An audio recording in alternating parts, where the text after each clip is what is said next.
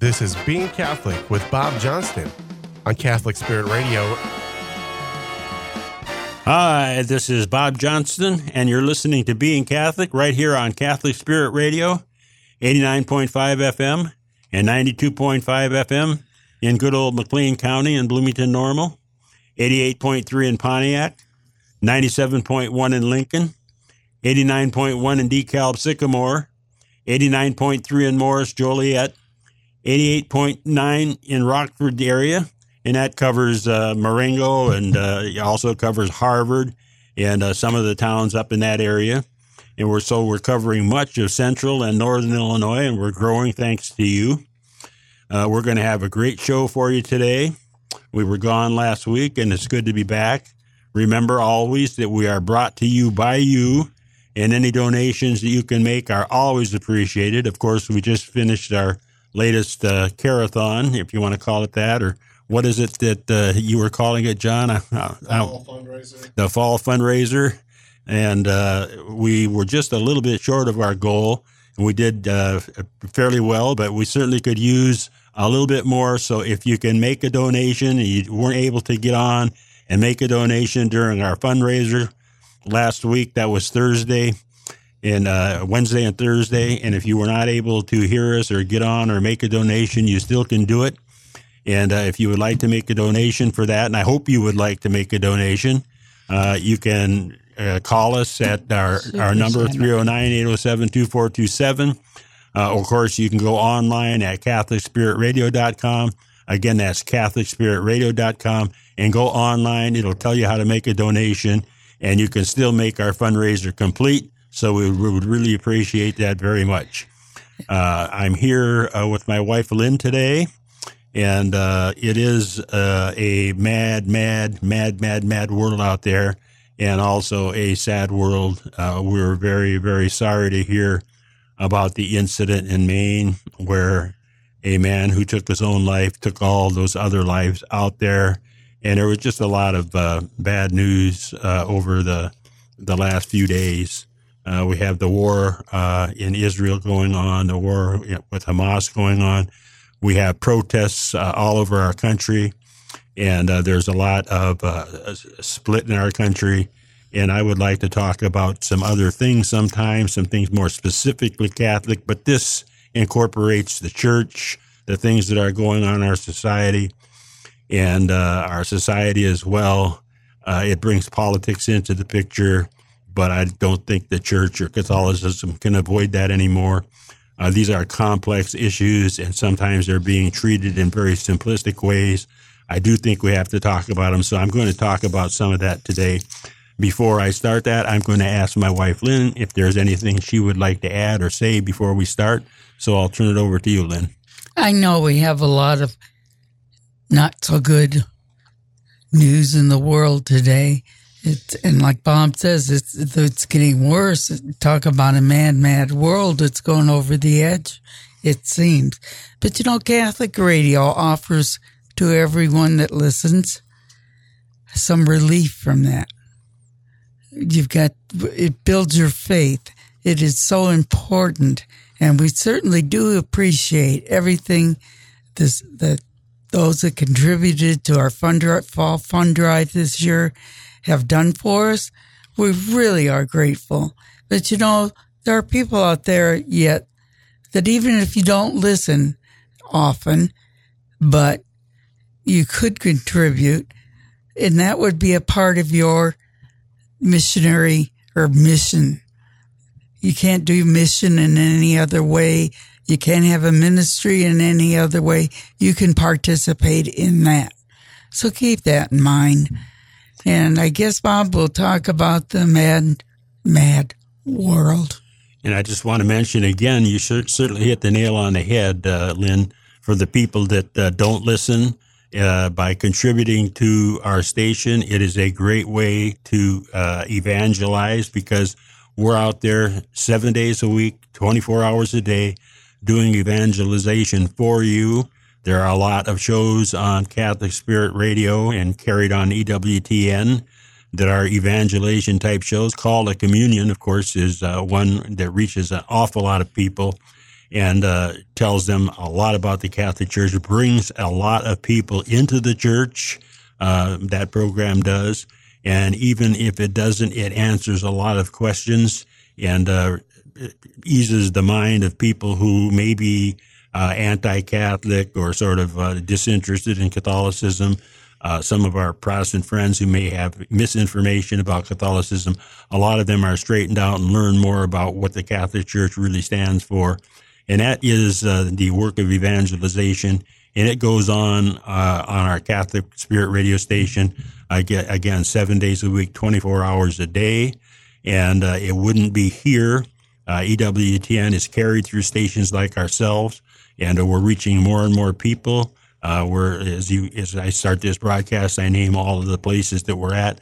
So we're north of us. Uh, we are covering much of central Illinois.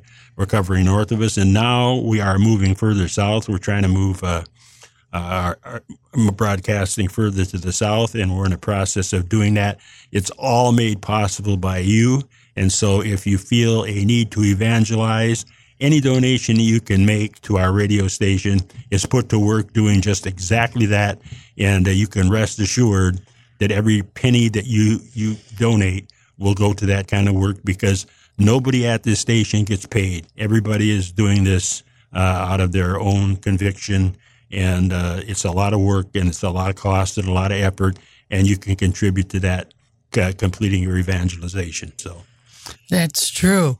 So join us and become a member of our family here. And be act you can be active in this way just as a listener by supporting us. And this is your mission for the church. But uh, at any rate uh, you know our, you can see what this war that's going on in Israel between Israel and Hamas uh, that there is a, a, split in our our nation. Uh, there are people that are we're seeing a lot of anti-Semitic uh, behavior going on, coming out. That's in our society. We're seeing uh, a lot, an awful lot of protest, and there has been in the last two or three years going on. But a lot of the radicalization of our society has been going on for the last 60 years, since the 1960s and, and a lot of it's getting worse. And that's not only in our society, it's in other Western civilization societies in Europe. And uh, we're having this split. Uh, our church has a split, uh, and we're going to talk a little bit about that today. I'm going to read an article today from Chronicles Magazine. It's called The Future of American Resistance. The way forward for the right is decentralization, peaceful separation through resettlement, and a unified opposition to the totalitarian left. There is a stronger and stronger divide between the, the, the right and left. And when I say right, when I'm talking about the right, when I'm talking about conservatism in the church or in society, I'm talking about uh, reestablishing and I'm talking about those norms that we have had in our American society that are being destroyed that have been compatible with the dogmas and teachings of the Catholic Church, with the traditional orthodoxy of the Catholic Church. For the most part, for a long time, America, the United States, has been very compatible with the teachings of the and dogmas of the Catholic Church, from, from the family to uh, marriage to all of the norms of civilization, family living, and uh, education and behavior and morals, all of that has been very compatible with the Catholic Church. So when I when I say right, when I say conservative, this is what I'm talking about. I'm not talking about a a particular uh, political uh, stand or or something like that. I'm talking about the split in our culture that is going on and uh, is becoming so that more and more Americans on one side or the other are opposed culturally to either to each other and there is a cultural tyranny that's being carried on by what we would call the radical left. Uh, and, and it's no longer the same as it was when we simply had a difference in politics uh, from, you know, one party to another. So this is what I'm talking about, and I'm going to read from from that article uh, that's that's going on. And uh, before I start, anything further you want to say on to that, Lynn? No, oh, okay. well, you know, things have changed. We have seen it. Of course, we're we would be considered the ancients as far as my grandson is concerned. and it we have been around for a while, but we have seen this evolution come and it's to us has not been slow in coming. So we all need to be aware of what's going on around us. This is it's just disgusting. And uh, this this article actually addresses uh, some of the things that are going on, you know, in the Catholic Church and outside of the Catholic Church and against the Catholic Church. It also is addressing some issues that are cons- of very much concern uh, to the Jewish population in our country, with a lot of the anti-Semitic behavior that's going on. So it's an important article, and uh, it, it, it gives a lot of light on that, and it also gives a means of opposition to some of the radicalization that's going on. And it is going on, and people should be aware of that. And so I'm going to read this article. It's The Future of the American Resistance. It's written by Paul Gottfried, and he is the editor of Chronicles Magazine. And uh, it's a very, very good magazine It uh, gives articles uh, a lot on what's going on uh, in uh, our society ideologically and uh, it sounds the alarm for the tyrannical direction that uh, we are taking in the West and in our country as well. And uh, it does incorporate a lot of what's going on uh, in Israel and with the war between Israel and Hamas and what's going on with the Jews, Jewish population in our country and uh, the threats that they are facing from anti-Semitism that's going on also. Yes, uh, I I just don't understand. Israel was attacked, and hundreds of people were slaughtered, and all the, that went on during that attack on October seventh. Why are they being blamed for what's happening in Gaza? Well, maybe this, you know, what I'm going to read here will address some of that. Uh, and I have another article that we need to read also that I was going to read today, but I think reading this one first would be a better choice. And maybe next week we'll do the other one. They're both long articles. So it's going to take the rest of the, uh, our showtime here to finish this one. So I'm going to go ahead and start. It says, this issue of Chronicles features a symposium on the political future of America. Although the solutions to the problems analyzed by the contributors may differ, all their essays focus on a similar crisis facing our country and much of the rest, of the Western world. And when I say this issue of uh, Chronicles, I want to stress that this is the October uh, 2023 issue of Chronicles, and the article is by the editor, Paul Gottfried, uh, who's very well written.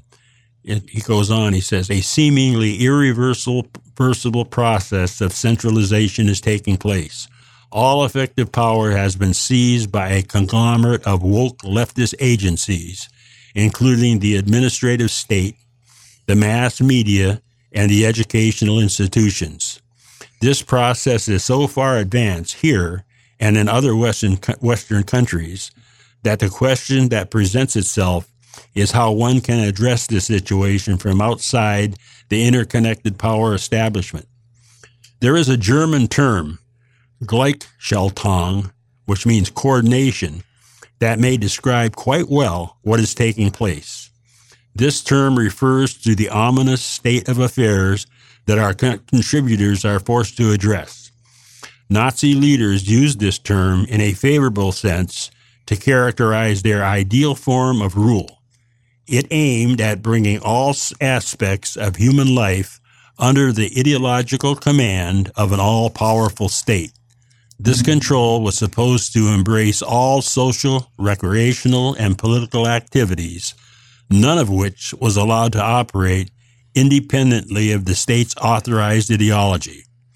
Gleichschaltung started in Germany with Hitler's Enabling Act of March 23, 1933, which gave the German dictator oversight of all permissible political discourse together with the power to override legislation in the name of the national interest. From there, the Nazi regime went on to bring all realms of civic life under its sway. What is being described, however, is not uniquely German nor confined to the 1930s and 1940s. It has become characteristic of all contemporary Western societies that claim to be defending, to be defending tolerance and fighting discrimination, but which is, but which actually stifle civil liberties and try to ban unwanted opinions. Oh, And that's since, certainly going on. and since the media and educational institutions vigorously promote these policies, it is hard to maintain dissent in such a hostile setting. And it is because you have so much of the strong media and educational system and entertainment system against you. Another trait of this increasingly prevalent political and cultural model is the state's claim to be working overtime to forestall a far right takeover. In other words, he is implying here that this whole idea of a far right, right takeover is overblown and the state uses this to advance its own cause. An alliance has taken shape in most Western countries between a woke state church. And I have said many, many times that uh, when you abandon uh, the real church or abandon Christianity or abandon religion in general, in, in effect, uh, the state becomes the church. And uh, it says again, between a woke state church and overreaching judges and meddlesome administrators. These forces operate in tandem while mobilizing their populations against an alleged fascist or Christian authoritarian menace. And there it is, uh, an alleged fascist or Christian authoritarian menace. And a lot of times the Catholic Church is now being called, in, in effect, an authoritarian menace. In the United States, our surveillance state is perpetually at war against what we are told are the perils of right wing extremism and systemic racism. Uh, and, and, those things really are overblown. They're, they don't exist to the extent that the radicals in this country are claiming, and they do this in order to promote their own cause and advance their own cause.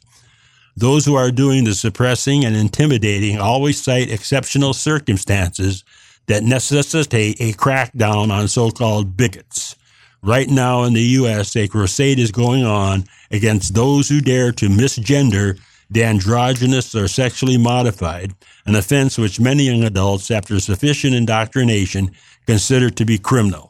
And we're going to have to stop here and take a break, so stay with us. We'll be right back. You've been listening to Being Catholic with Bob Johnston on Catholic Spirit Radio.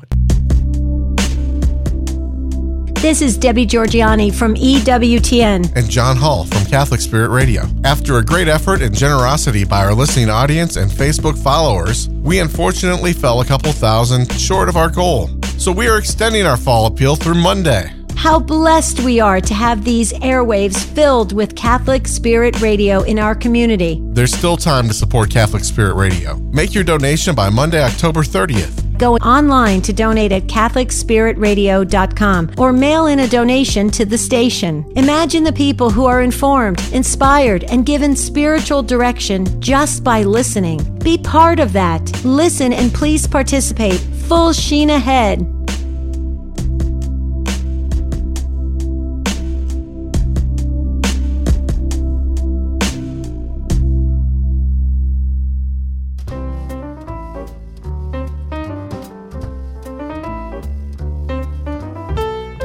Hi, this is Bob Johnston. You're listening to Being Catholic right here on Catholic Spirit Radio. We're back from our break and we're talking about uh, an article that's in Chronicles magazine written by the editor Paul Gottfried, The Future of American Resistance. And it's talking about developing a resistance to the radicalism, the, the, the tyrannical radicalism uh, that is going on by the leftist forces, you know, by the uh, uh, extreme liberal forces that are uh, at work in our country and also in Europe and other countries as well. And uh, we're talking here about uh, uh the media, the big media, the entertainment industry, and the educational system being used to advance these causes and and uh, building up a, a fake enemy a so-called extreme right-wing opposition that is supposedly a threat to the country that really doesn't exist and uh, building this up and pretending that it does exist in order to advance their causes. And uh, it says, it is also becoming impossible to turn on one's TV without being bombarded by movies and advertisements that look as if they had been prepared by a panel of uh, Black Lives Matter and LGBT, LGBT activists. More and more of what our entertainment providers provide contain stereotypical statements of moral outrage that feature predominantly non-white and even non-binary actors and characters. Even the weather reports on our local network affiliates now come with warnings about climate change offered by a racially diverse cast of meteorologists. What is most striking about this brainwashing is its relentless, pervasive nature. There is no escaping it unless one succeeds in becoming a hermit in some wilderness area that government workers and snoops have not yet discovered. All institutions receiving government funds, starting with the military, impose on captive students and employees required courses on overcoming prejudice. Those who are being indoctrinated in the state religion, and there it is again, and so that's why it's important to talk about it here because this is a state religion and it's displacing the real religion and especially of Christianity and especially the Catholic Orthodox religion. But at any rate, those who are being indoctrinated in the state religion must listen to ritualistic attacks on white, male, Christian, heterosexual America, while drooling attention is bestowed on state approved victims and their claims to equity. Since the regime is satisfying demands for compensatory justice, the hatred vented on the American past is intended to make us receptive to the state's accelerating campaign against long ingrained hostility against the oppressed. And again, they're always inventing a group of oppressed people in order to, again, advance their own particular cause. The mission of our missionary state is also extended to those who do not fully accept or perhaps don't even know about the commitment to equity. National borders, we are told, no longer matter when dealing with such retrograde countries as Hungary, Poland, or Russia.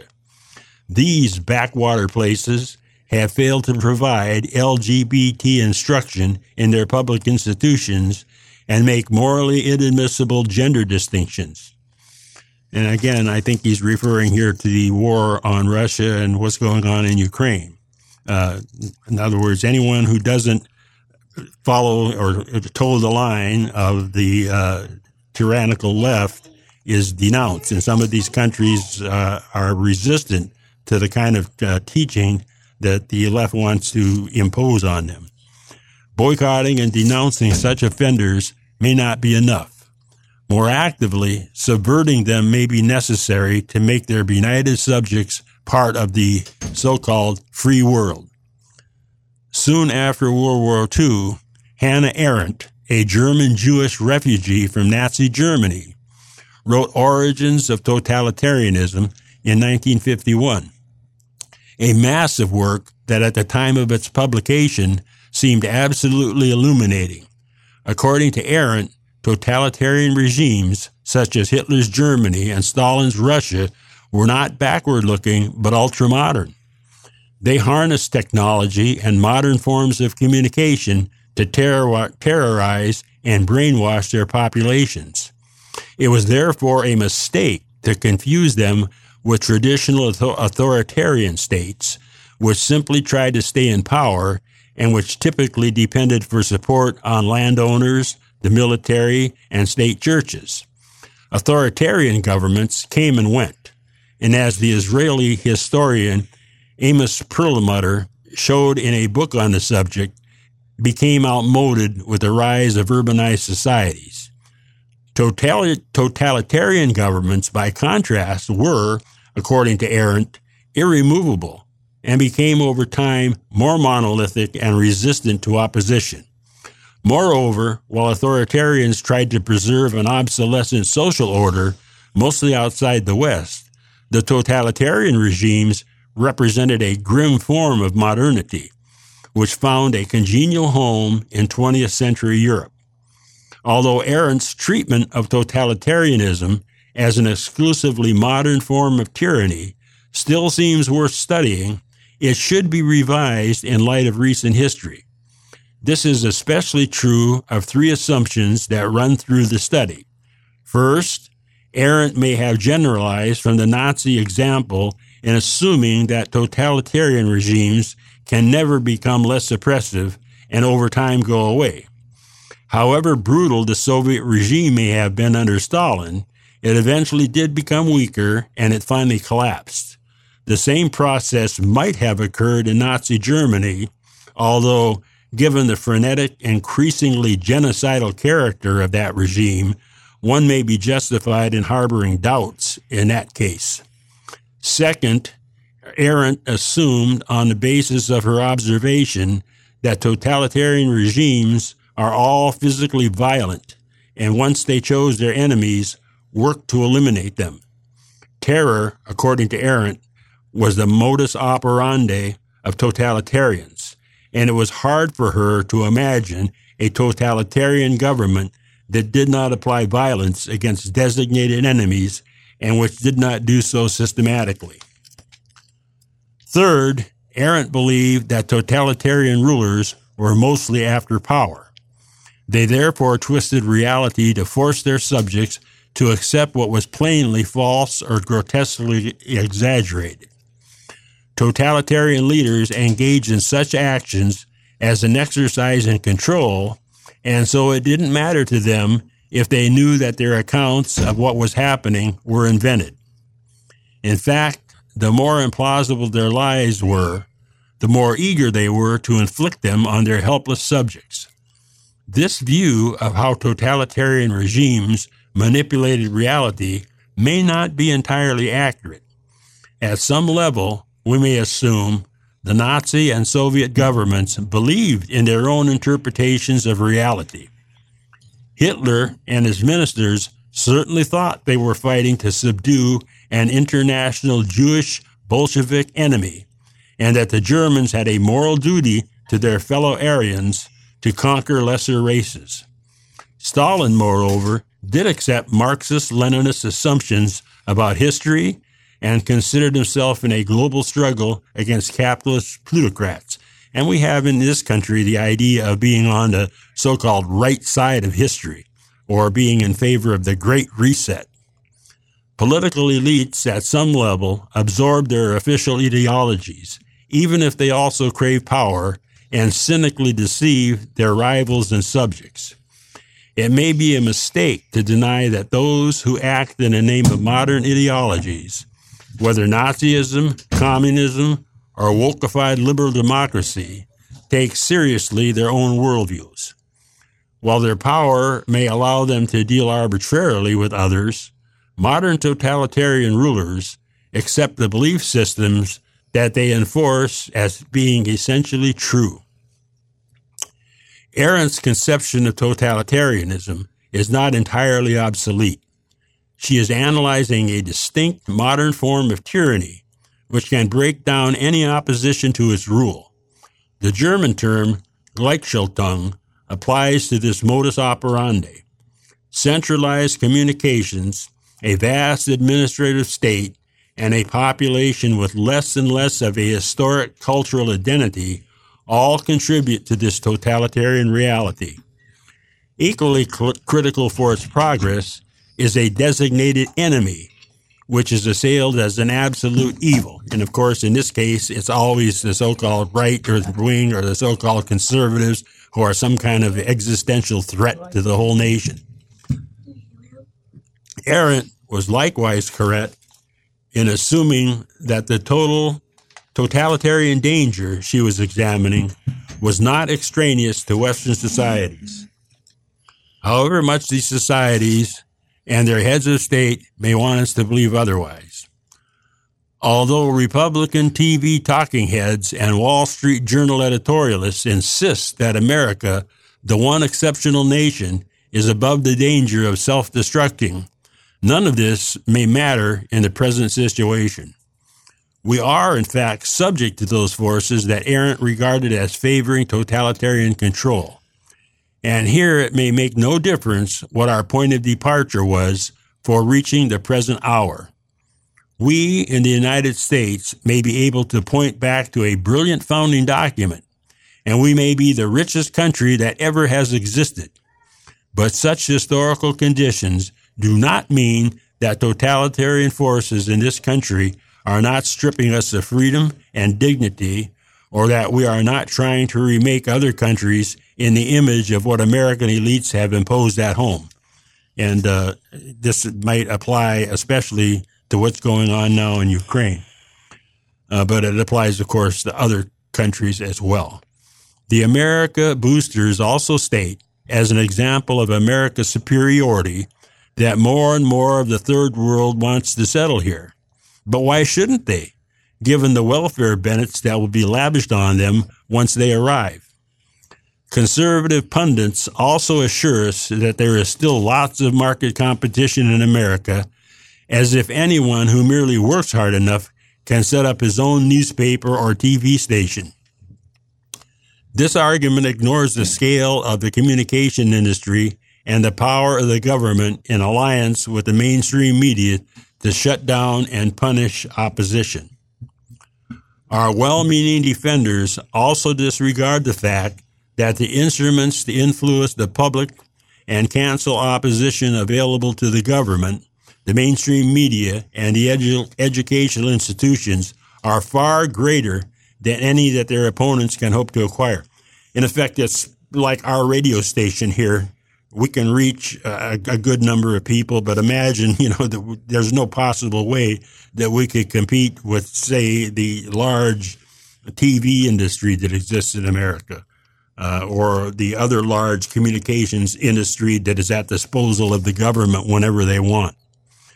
And this imbalance exists not only here, but in every Western country that shows similar, similar political patterns. Those who wield power can also shape the public perception of those whom they want to discredit. Recent examples being the characterization by the FBI and Homeland Security agencies of Latin Mass Catholics and parents who protest LGBT indoctrination in public schools as domestic terrorists. And there it is. And there is a lot of opposition to the Catholic Church, especially traditional Catholicism or Orthodox Catholicism. And that's very important. And that's one of the reasons why we're discussing this on Catholic radio. Our rulers also get to reconstruct the past and to transmit their version of history to hundreds of millions of people, as for example the New York Times did in its 1619 Project series. And this was the idea that our country was founded on slavery and not founded on the principles uh, that it was really founded on by our founders. Yes, slavery existed, but those were not the principles that the country was founded on. But yet, the the uh, New York Times and uh, all of the communication industries controlled by uh, the government, the educational system, the entertainment industry, all of those could be used to distort history and show that as being a fact. And as more and more older people, of course, like ourselves, like Lynn and I and others, begin to fade away, a lot of the younger people coming up will not know the real history of this country because it's becoming distorted in our schools and our universities.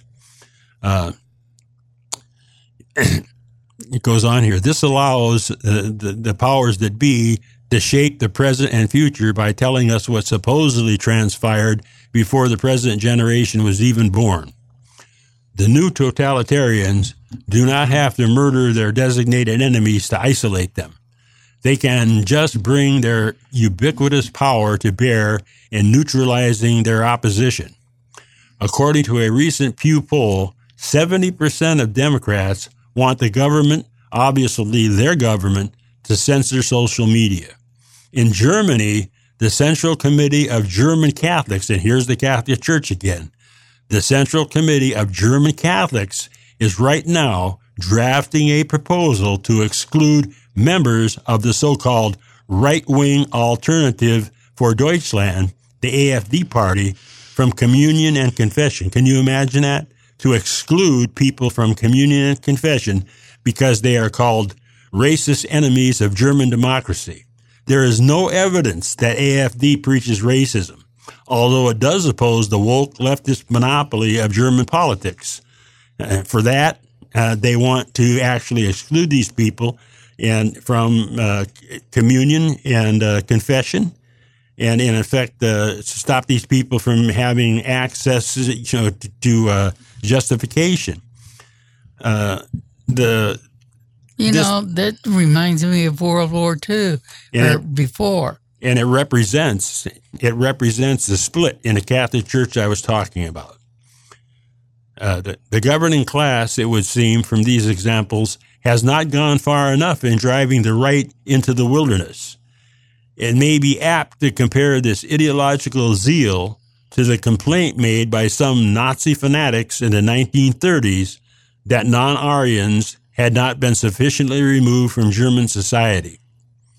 It may also be a peculiar characteristic of the new totalitarianism that it depends less on government coercion than did older forms of control.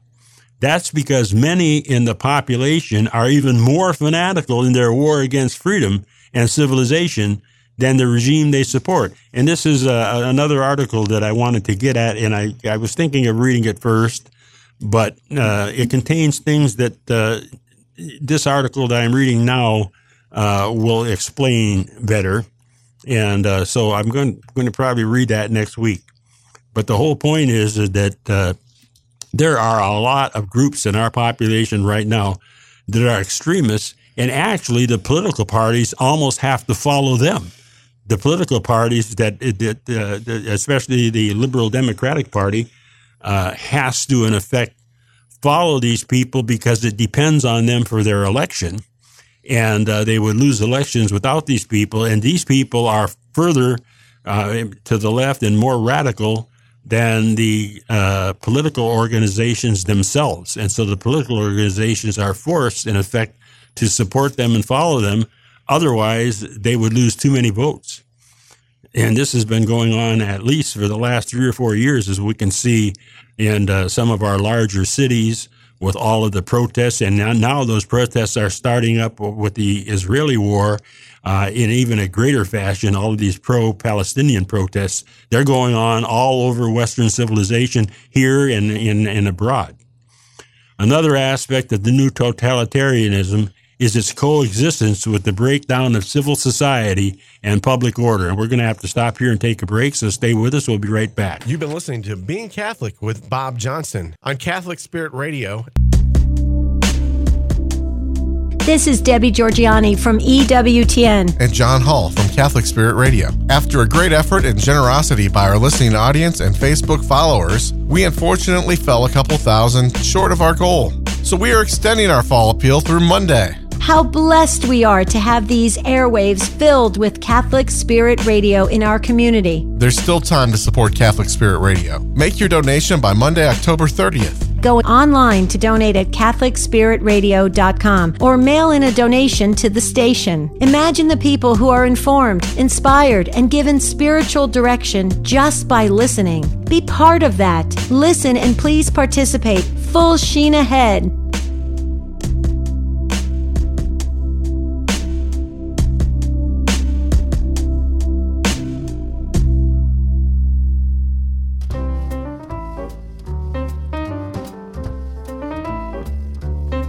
Hi, this is Bob Johnston. You're listening to Being Catholic right here on Catholic Spirit Radio. We're back from our break. We're talking about uh, the, the, new totalitarianism, and we're talking about developing a uh, American resistance to this that's going on in our country. We're seeing evidence of it more now than ever before in uh, all of the protests that are going on all over the United States and much of the rest of the Western world, especially uh, over the war uh, in Israel. And we can see the, the split in our society lining up on each side. And we're beginning to see uh, all of the uh, anti Semitism that exists uh, and all of the aggression toward Jews that actually exists among the left. And I, have known this for a long time. And yet, of course, uh, many Jewish people have been a part of the liberal regime. And that liberal regime is turning on them, which I've always suspected that it was going to do. Uh, another aspect of the new totalitarian is its coexistence with the breakdown of civil society and public order. Whereas the older totalitarians worked to maintain at least the appearance of outward order, for example, by keeping streets clean and free of marauding vagrants, the new totalitarians specialize in creating turmoil. The greater disorder and the more rampant the crime wave, the more opportunity there is to justify measures to increase their control. Always, you know, in the name of uh, of uh, stopping all of this but actually by promoting it is how they advance their cause. What the late Chronicles columnist Sam Francis characterized as anarcho tyranny is not an accidental feature of this new regime. It is a deliberately planned method for allowing the ruling class to accumulate power. The greater the confusion zone, the greater opportunity for those in charge to expand their sway over a confused, warring, diverse human mass. And there is that word diversity again and diverse human mass. Actually, in a democracy, diversity is not what you want. And we all have on our coins the slogan, you know, or the saying, e pluribus unum, which means, you know, out of many, one. And what we have today among the left is trying to make many out of one instead of, instead of one out of many. And uh, that doesn't bode good for a democracy at all. We need a unity and a community in our country to have a well working democracy, not people of all types of diversity eh, who are mobilized against each other. And that's exactly what the left is doing. This assault on family and community also helps reconstruct civil society in accordance with the needs of the ruling class.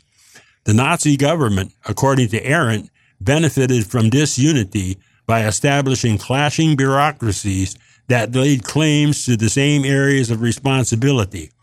In comparison to what our present totalitarians are capable of doing, however, these interwar totalitarian strategies have a definitely archaic look. In other words, what we're, what, what the totalitarians of today are able to do compared to what the totalitarians of yesterday are able to do makes the totalitarians of yesterday look weak and backward compared to what we have today. An effective resistance to this march toward totalitarianism may be arising in the United States, which is the world's dominant political and economic power. Unlike most other Western countries, there is a sizable resistance force here, perhaps as high as 40 to 50 percent. This growing opposition would be better mobilized with a less compromised conservative establishment one that expended less energy censoring the right and trying to build bridges to the left. There's this constant idea of a lot of people in the conservative movement to simply be a shadow of liberalism. I've mentioned that before, the shadow that follows liberalism by constantly trying to build a bridge to the left or constantly trying to reach across the aisle. We used to hear that from Senator McCain all of the time. Reach across the aisle. You reach across the aisle and get your hand bitten off. The fact is, is that those kinds of things are not working. They just weaken the right. But even our grievously flawed conservative establishment continues to give a forum to enough principled opponents of the regime to point out its corruption and power grabs. The number of these hard hitting critics, many of whom come equipped with websites, is far greater than their equivalents in other Western countries. So we have here more of a resistance, especially because of our history and our tradition, which of course is going to be less and less as the people who understand that tradition get older and older and you know, are removed from the scene. Moreover, the reason that leftist elites inside the government and the media work so hard to combat this resistance is that it actually does exist. We are not dealing here with a largely invented opposition of the kind, for example, that the German anti-fascist state is pretending to combat. There is a liber, liberal, a, a real old-fashioned liberal and traditional right in the United States, which is striking back however limited its media resources. Boycotts of woke capitalist enterprises and mass protests may be just the beginning. And of course, this struggle could escalate. What the defects of former President Donald Trump, and there are many, the fact that 75 million Americans voted for someone who is so thoroughly hated and vilified by our power elite could not have happened in any other major Western country. The populist right in Canada, Australia, and most of Western Europe does not command the percentages of support that it does in the United States. America's right wing resistance must become a culturally unified opposition if it hopes to make headway. Such cohesion will be far more helpful for the right than continuing to try to outcompete the left in diversity. And that, whole idea to me of diversity has always been wrong. In other words, our slogan, our, you know, our, our, uh, on our coins is, is correct. It should be, uh, e pluribus unum, you know, out of uh, many, one, not out of one, many. The totalitarian left has gained power by declaring war on community, normal families, and historic identities. And this is what I'm talking about when I'm talking about the traditional, you know, right or the traditional conservative in uh, American society. It's that conservative movement that would be compatible with the teachings and dogmas of the Catholic Church. At one time, America was highly compatible with all of the teaching and dogma of the Catholic Church and family, morals, and so forth, and it no longer is anymore. Uh, and uh, it goes on here, and taking advantage of the moral anarchy it created, uh, the left. An effective resistance will, will require the restoration of everything that the totalitarians have worked to poison and subvert. Without the operation of durable, inherited social and religious institutions, this resistance will be nothing more than a temporary episode destined to transform back into the sickly, decrepit liberalism that paved the way for today's totalitarian left. In other words, if we don't have the durable institutions such as the Catholic Church, those religious institutions, Christianity, but more specifically, Catholic Christianity, if we don't have solid institutions based on the orthodox orthodoxy of Catholicism, the dogmas of Catholicism, this resistance won't work. So this is again why this article is important from a Catholic point of view. Uh, the, the, Catholic Church is extremely important in uh, maintaining an effort against uh, our country being transformed into a totalitarian state. Two other prerequisites for a comeback of freedom and tradition are controlling borders and immigration and working to decentralize government. And again, a country without borders becomes no country at all. In every wokeified post liberal Western government, opening the sluice gates to massive third world integration, immigration has been a tool for increasing the regime's foot soldiers. And it's incredible to me that there are people uh, on the left who actually believe that our borders have been secured. You know, this this is utter utter nonsense, but they do. They do believe this. This is how effective the propaganda is uh, in our public institutions, in our schools, in our our uh, media, and uh, in our entertainment industry. Uh, this policy has allowed elites to expand their client base and electorate at the expense of what remains of an internal opposition. This influx has also created internal turmoil, a situation that we are told requires even further government oversight and social programs. And we have zillions of much of our money is being spent to house, feed, and uh, take care of these immigrants at the expense of Native Americans. Decentralization, as well as tight immigration control, is necessary, at least in the short and middle terms, if America's right wing opposition is to survive politically and socially. And again, when we talk about right wing opposition, we're talking about opposition based on the norms that America used to hold. And those norms are norms that are compatible with the dogmas and teaching of the Catholic Church. And that's what I am talking about here and identify as being conservative. not uh, not some just politically uh, particular program. But none of this can happen if the right wing opposition must live directly under an unfriendly regime that it cannot hope to replace. The best solution, given the circumstances, is peaceful separation, a solution that can be undertaken in stages, even if it cannot be achieved all at once. If Americans committed to opposing the tyrannical left can be induced to settle in common areas, and if they can't control local and regional administrations, then their living situation should be far from hopeless. The regime's opponents will be in an optimal position to respond to unwelcome directives from the central state. They can simply avoid enforcing them. And there is more and more of a movement toward that. And uh, if this practice spreads to enough places, it will be hard for the administrative state to impose its unitary will without the without facing multiple challenges. It may also be necessary for the survival of the enclaves of resistance that the decision of those who choose to live under the regime be treated as irreversible, providing their decision has been reached without provable coercion. In other words, if you are living in a blue state area, let's say, if you're living in a conservative area compatible with Catholicism and with the church, and people begin moving in from another area, and those people are holding uh, values that do not coincide with the the values that the people living in those areas hold, it would be wise in order to keep together and, and to keep an opposition up to keep those people out. In other words, we're seeing more of that we're seeing people in certain areas uh, being less welcoming to people coming from other areas that hold different uh, values than they do. In other words, if you're living in a conservative area and uh, people are coming in from other areas and bringing their new values with them that will overturn the conservatism in those areas, people are starting to oppose their coming there. And you can hardly blame them for that.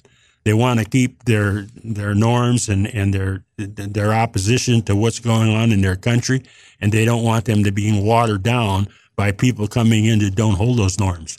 But on the other hand, the article is saying here that if people are coming in because they're trying to escape uh, the what's going on in the country, and that they are sharing the same norms for the people living there, then they should be welcomed.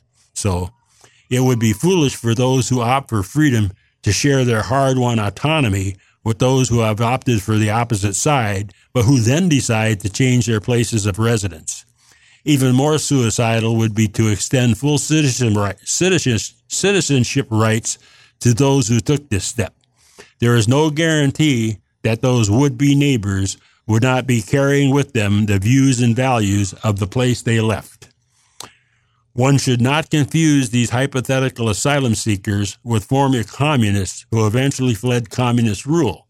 Most of those refugees were staunch anti-communists by the time they defected. And there are still some, you know, coming into this country or who came into this country not long ago uh, from uh, communist states, especially, you know, from the former Soviet Union, who come here and are astounded and they're seeing the same thing that happened in the countries that they came from. And they are becoming alarmed and frightened because they came to this country to get away from that. And they're finding that it's going on here. And so there has to be an opposition. And what the article here is saying is that wherever people can move together and uh, establish norms, especially such as Catholic norms, that's what they should do.